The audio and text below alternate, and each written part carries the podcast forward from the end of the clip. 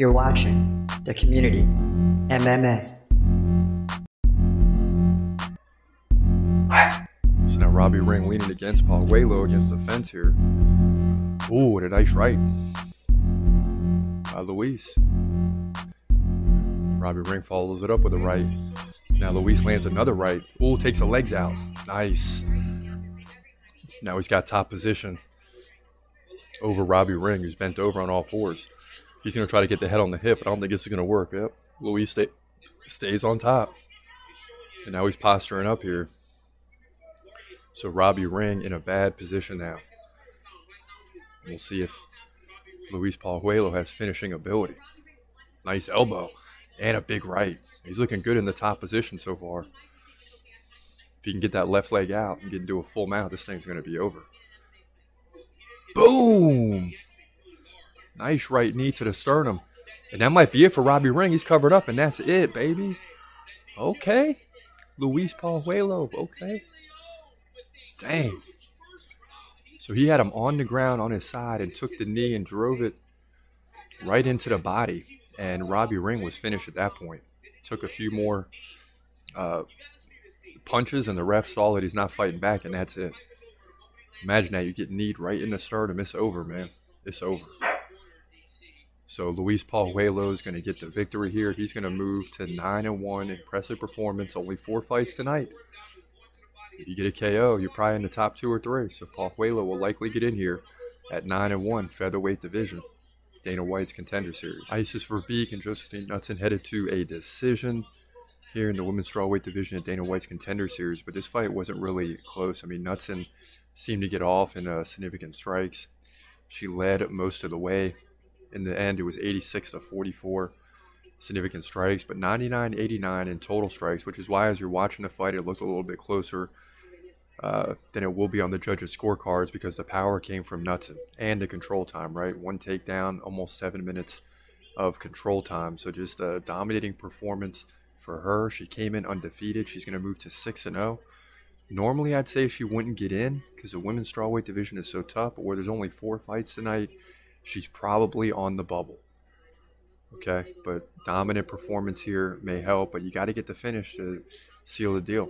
Now you're on the bubble. So Josefine Knutsson does get the win, moves to 6 and 0 here at the Contender Series with an impressive win, women's strawweight division. Dana White's Contender Series. Kike Brito and Oban Elliott put on an incredible fight here at the Contender Series in the co-main event. We're just waiting on the decision. It looked like Oban Elliott was done in round two, might even get finished. Then he came back strong in round three, nearly, quite possibly, a 10-8 round in round three, which might get the draw.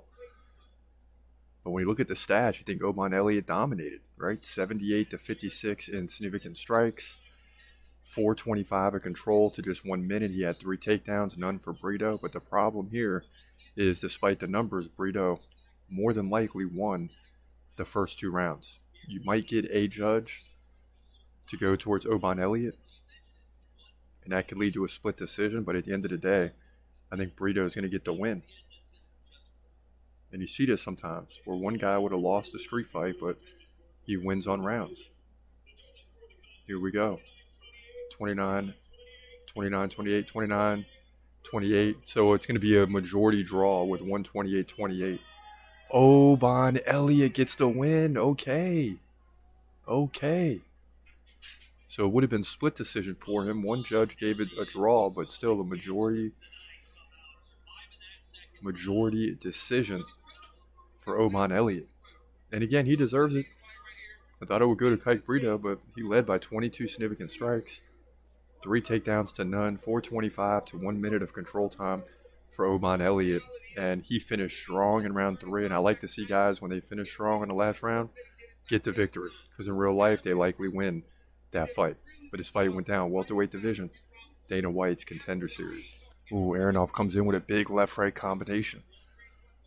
And he's lower to the ground. I mean, Zach Reese is tall, punching downward, but it's clear that Aronov has some power. And a big right drop. Zach Reese, look out. Oh, man, Aronov is pounding away on the ground and pound. Now he's got side control. Zach Reese in a little bit of trouble here. He's got to do something. Looking like he's getting the armbar. Oh, he could have the armbar. Look at this. Zach Reese getting pounded, but he flips an armbar. Oh, that's it. It's over. Dang. Ooh. Okay, Reese.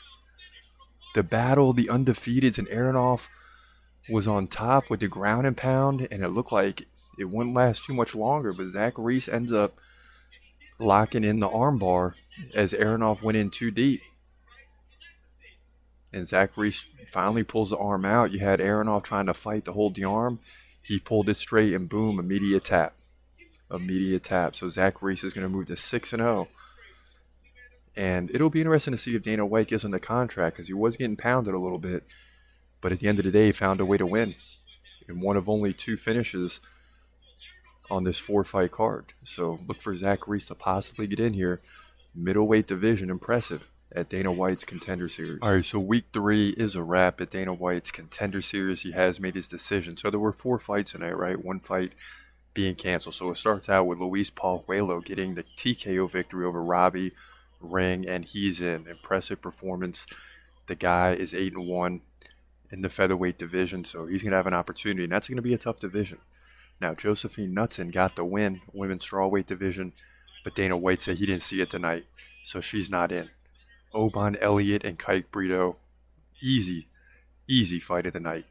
And Oban Elliott uh, was on the fence here. Dana White almost making a decision live and decided to go with Oban Elliott, who basically broke down. But he's 9 and 2, welterweight division fighter he gets in, so that's two. And then you get Eli Aronov or Zach Reese. Zach Reese in a lot of trouble early uh, on, you know, stuck in the ground and pound, but he ends up locking in the armbar, finishes the fight in 74 seconds, and it's his fourth longest fight so far. So despite how it looked early, it doesn't matter. Zach Reese got the win. He's in. So three get in. Zach Reese, Oban Elliott, and Luis Pajuelo. All three in. So three out of four fighters get the nod. And that's the way it goes down in week three. This is your boy Chris Cross. This is the Community MMA.